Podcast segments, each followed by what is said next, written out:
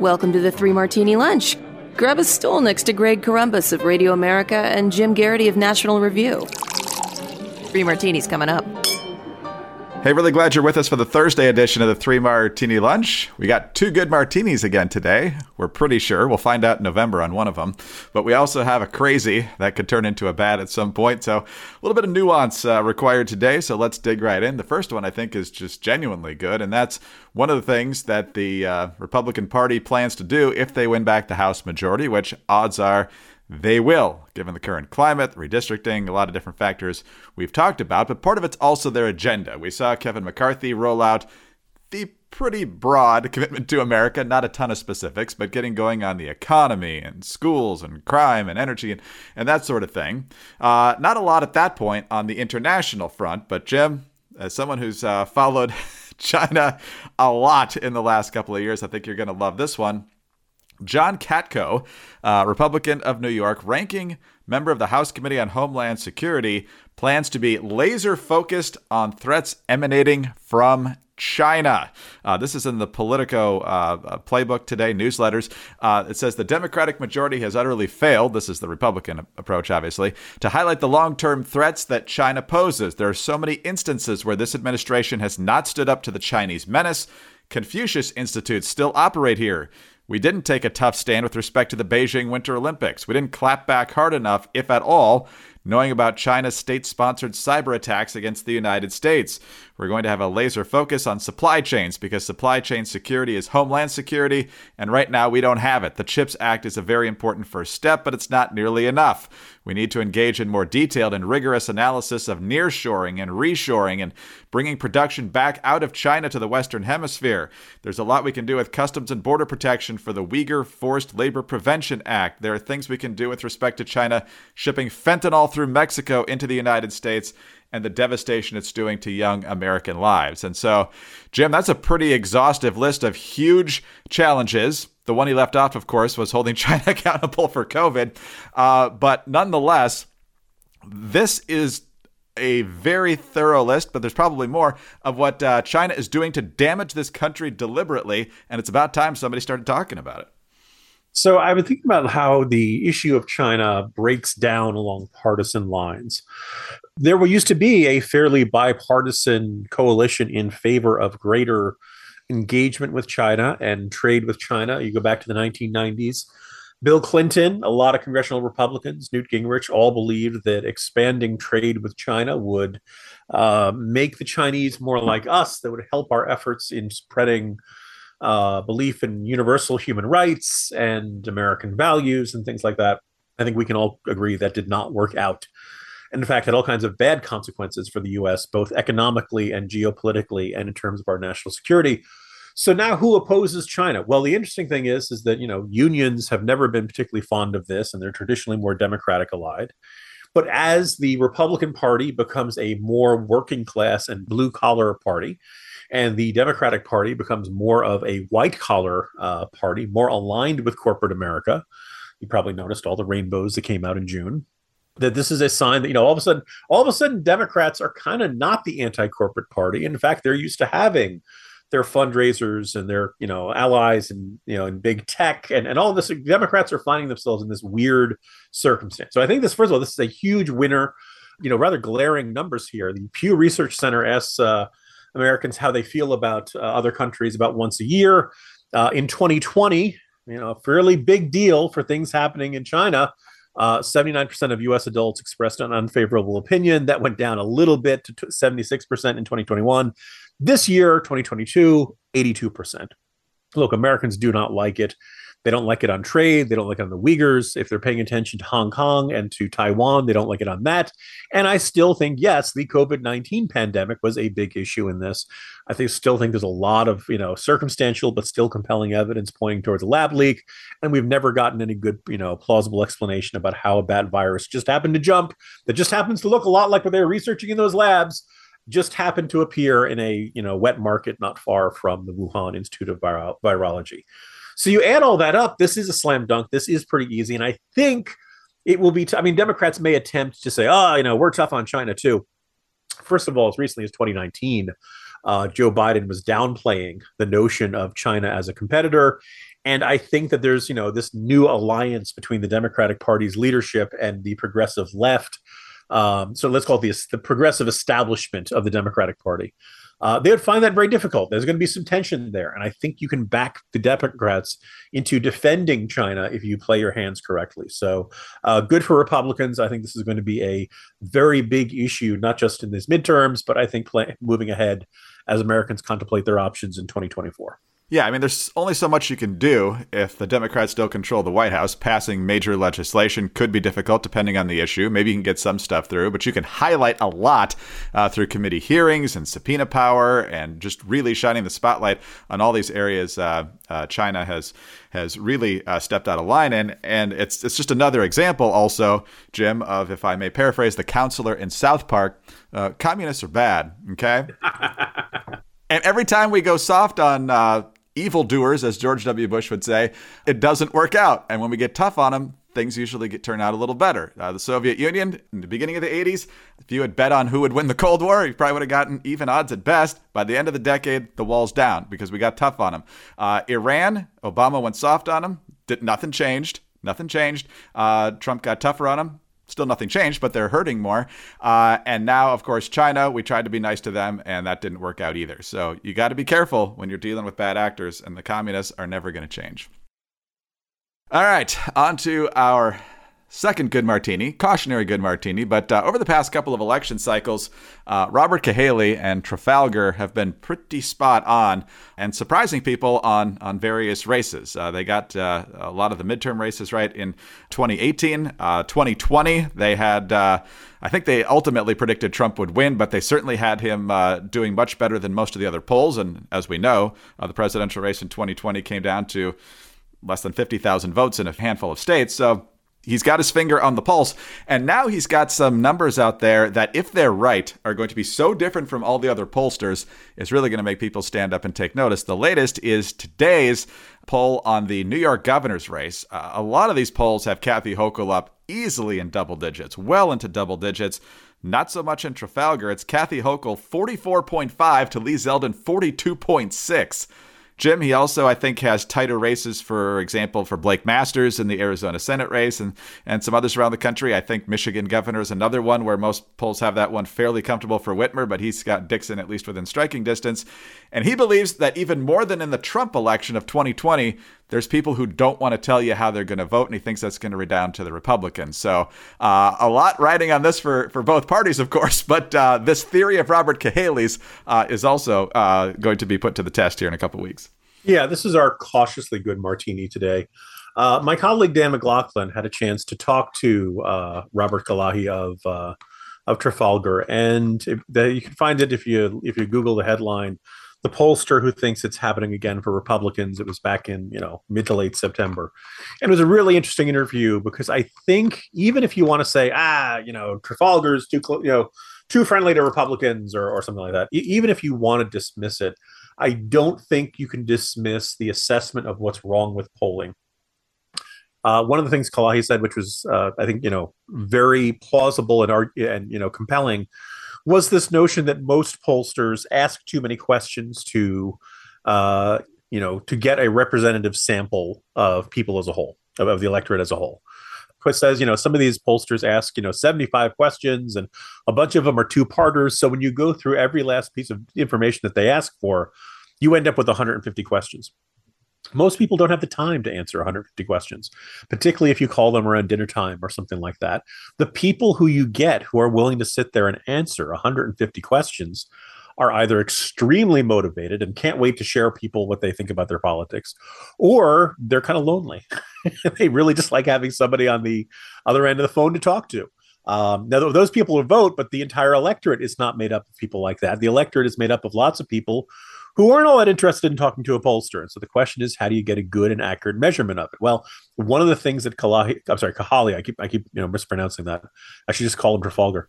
Um, one of the things that Trafalgar polling does is it doesn't ask any more than seven questions in a survey.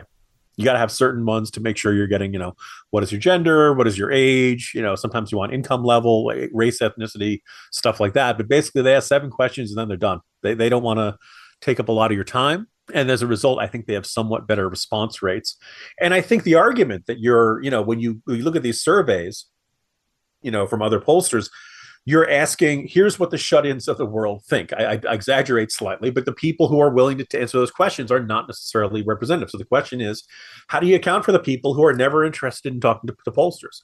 I don't know if his way of doing it is perfect. It is worth noting that every once in a while yes he does have uh, as my colleague characterized it a clunker um, he did have in the uh, california gubernatorial recall a tight race and, and gavin newsom won that one pretty well but you look back at uh, 2021, where he saw a tight race, everybody else thought that Murphy was going to win by a wide margin. He said Republican, the Republican was going to win in Virginia. Um, he got some outcomes wrong in the you know narrow Trump victories in some states. They were often closer to the final results than what other folks had, and that they had predicted big Biden wins, and in fact Biden won by a small margin. So you run it all down, it's pretty darn reasonable, and there's no pollster who out there who's going to get it 100% right every time. So. Um, if what Cahaly is saying is accurate, then yeah, there are a whole bunch of Trump voters, there are a whole bunch of Republican leaning voters who don't want to answer the phone, who aren't being represented in a bunch of these surveys, and you should expect Republican candidates to do significantly better than you're seeing in these final numbers, maybe a couple percentage points, or maybe more than just a few percentage points. And if that shakes out, the polls are not looking too bad for Republicans right now. It would go from, oh, that's a pretty darn good year for Republicans to, wow, that's a really good year for Republicans. So we will see how it shakes out. I still don't know if I would say, ah, Republicans are going to win the governor's race in New York this year. But numbers like that, you know, you look at the fact that she was never elected by herself, state of the state, state of the national economy, overall mood of the country, right track, wrong track, all that kind of stuff. You shouldn't be uh, seeing a Democratic incumbent winning reelection by a wide margin.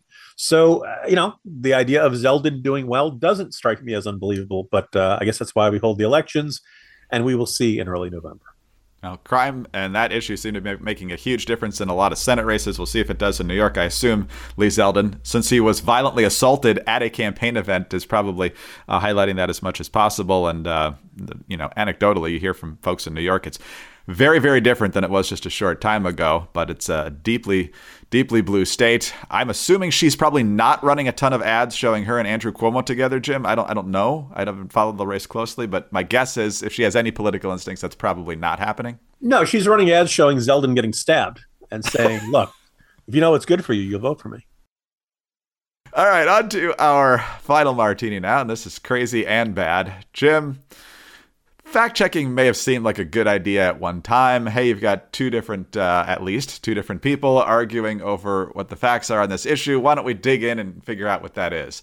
Well, that quickly went off the rails. Uh, PolitiFact being the worst.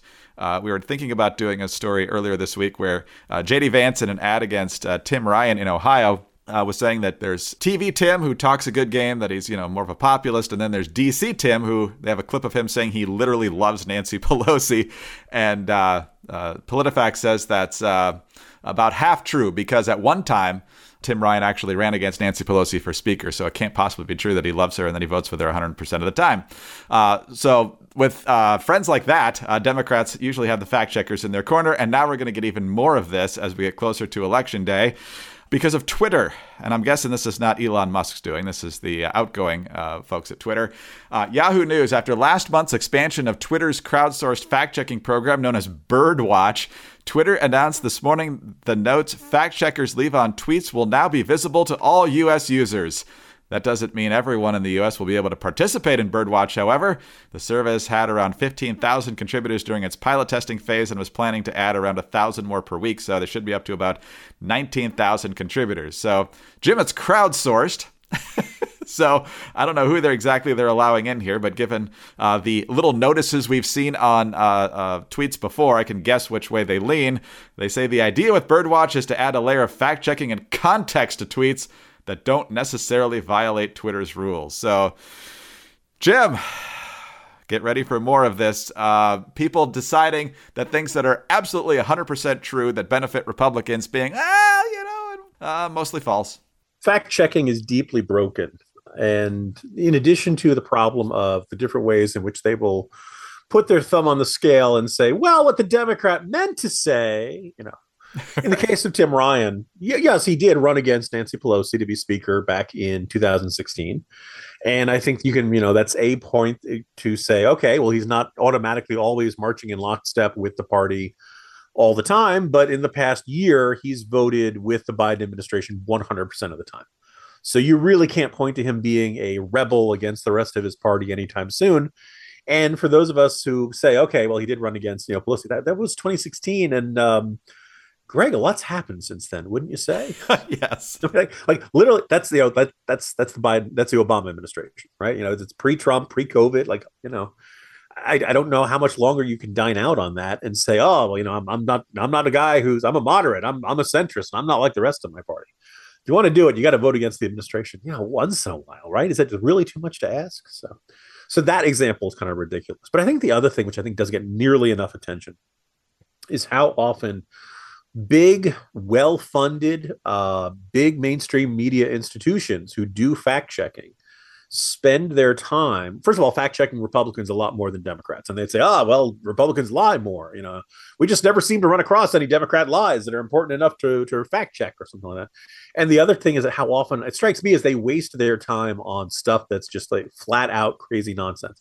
I'm looking at politifact as we record right now thursday afternoon right First fact check is of Marco Rubio, and they say something about he's saying Val Demings voting to allow transgender youth sports and teaching radical gender identity without parental consent is half true. I'm going to look, I haven't clicked through, but I'm going to say, okay, Rubio's right. They just don't want to admit it, right? Yeah, yeah. Second one, Rick Scott, right? Kamala Harris said about Hurricane Ian that if you have a different skin color, you're going to get relief faster. It's not a, they say that's false. It's not a direct quote, but she did say that equity would be the priority in allocating hurricane aid and various people at both at uh, I believe the you know uh, national institutions and uh, DeSantis were saying nope nope nope that's not the case. We don't uh, you know consider race or ethnicity or any of that kind of stuff uh, in terms of who gets relief. Everybody gets relief. You know, first come first serve. You know, Ron Johnson. Uh, says that Mandela Barnes supported 20% increase in the gas tax. That one is half true, which means it's true. They just don't admit it's right. But the, they keep, first of all, a whole bunch of them come from Facebook posts. Now, you and I know any old schmo can post anything they want on Facebook.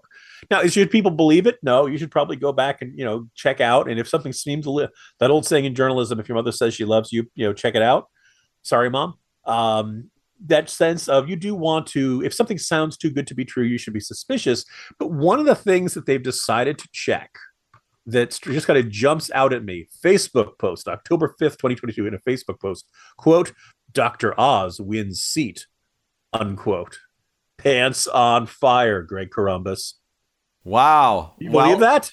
Uh, not yet. It turns out that Dr. Oz has not won the because the election's in November. I, I, don't know. Actually, let me go through and see which ninny posted that this is a, you know, so so. if your time is short, no one has won this race. The election isn't until November 8th. I'm glad you're here, PolitiFact. Thank God an October 5th October Post prematurely called the race. He left the race. Trump has victory laugh after Fetterman begs to join Trumper. Dr. Oz wins seat. Now, let's say, you know, like I have no idea if this person has a million followers or zero followers, but I assume this person's on drugs, right? Or they're a time traveler, right? They, they, there's no way. You know, I who, I have no idea how many people out there believe that the election is already done. Let's say. Well, it's already been web archived, making me think that it's been taken down. I, there, there's no indication this comes from anyone. It, it's it's basically going out and checking random people on Facebook. Now, is this really the best way to re, to use the time and available resources of uh, of PolitiFact? I, it strikes me as kind of, and the sheer number of times of your crazy Aunt Edna is sending you uh, some meme that has the minions and that says that uh, 94% of the people who got the COVID vaccine ended up getting measles in a week or something like that. No, okay, again, yes, Aunt Edna is crazy. All right. I don't know how many people, if you choose to believe Aunt Edna, all right, that's on you, right? Now, meanwhile, I don't see them ever running around and saying, well, actually, Joe Biden was not actually raised by the Puerto Rican community. I don't see them running out and saying Karine Jean Pierre says she has a hard time uh, keeping up with the energy level of Joe Biden. Like, we need something beyond pants on fire level. We want a bull bleep standard for PolitiFact. Somewhere I don't believe you. I'm not even gonna go into the back. He's turning 80 next month. You seem like you're in perfectly fine shape, Karine Jean Pierre. Don't tell me that he's Jesse Owens. Running over hurdles or something like that. We've all seen Joe Biden. We've all seen him wandering around after he finishes his speech, looking confused, not knowing where. Don't tell me that he's this energetic, you know, nonstop energizer bunny. That ah, oh, oh, you got to catch your breath trying to keep up with uh, what a vigorous schedule that Joe Biden keeps. None of this stuff ever seems to interest the fact checkers. They never seem all that kind of thing. You know what? The Democrats really just tried to offer us an utterly implausible BS line here. It's nonsense. Sorry, we're not buying it here. It's always this, well, what the Republicans said is technically true, but it missed this context that makes, you know, that proves you should be voting for the Democrat. No, it's insane. And the fact that this is crowdsourced and they have 15,000 people doesn't give me any more confidence on Twitter because, you know, it all depends on, on, on which way they lean. We're at, we're at this point now where the fact checkers are just as partisan as the original posts. And so uh, we're not getting to any consensus here. We're not putting any credibility into these people anymore because we know that, that whatever their conclusion is is going to be based on their political ideology rather than the actual facts, which was supposed to be their job. So Anyway, get ready for all those little blue things at the bottom to learn more about uh, as uh, tweets come closer and closer to election day, Jim. I'm sure that won't be annoying at all. Can't wait, Greg. Can't wait. hey, tomorrow's Friday, though. That's good, yes. right? Okay, good. Jim Geraghty, National Review. I'm Greg Corombos of Radio America. Thanks so much for being with us today. Uh, do subscribe to the podcast if you don't already and tell a friend about us as well. Thank you also for your five star ratings and your kind reviews. Please, please keep those coming. Get us on your home devices. All you have to say is play Three Martini Lunch podcast. Get Jim's brand new thriller, Gathering Five Storms, as well as the accompanying short story, Saving the Devil. Uh, find us on Twitter. Also, he's at Jim Geraghty. I'm at Dateline underscore DC. Have a terrific Thursday and join us again on Friday for the next Three Martini Lunch. Rabbi Yaakov Menken of the Coalition for Jewish Values joins me to discuss the horrific rise in anti Semitism towards Jewish families, schools, and more. I'm Sarah Carter. On the latest Sarah Carter show, the rabbi and I also discuss how Governor Andrew Cuomo unfairly targeted Jewish residents during the pandemic, the left's ugly anti Israeli position, and why Iran is eager to use nukes. Don't miss it. Follow The Sarah Carter Show at Apple, Spotify, or wherever you get your podcasts.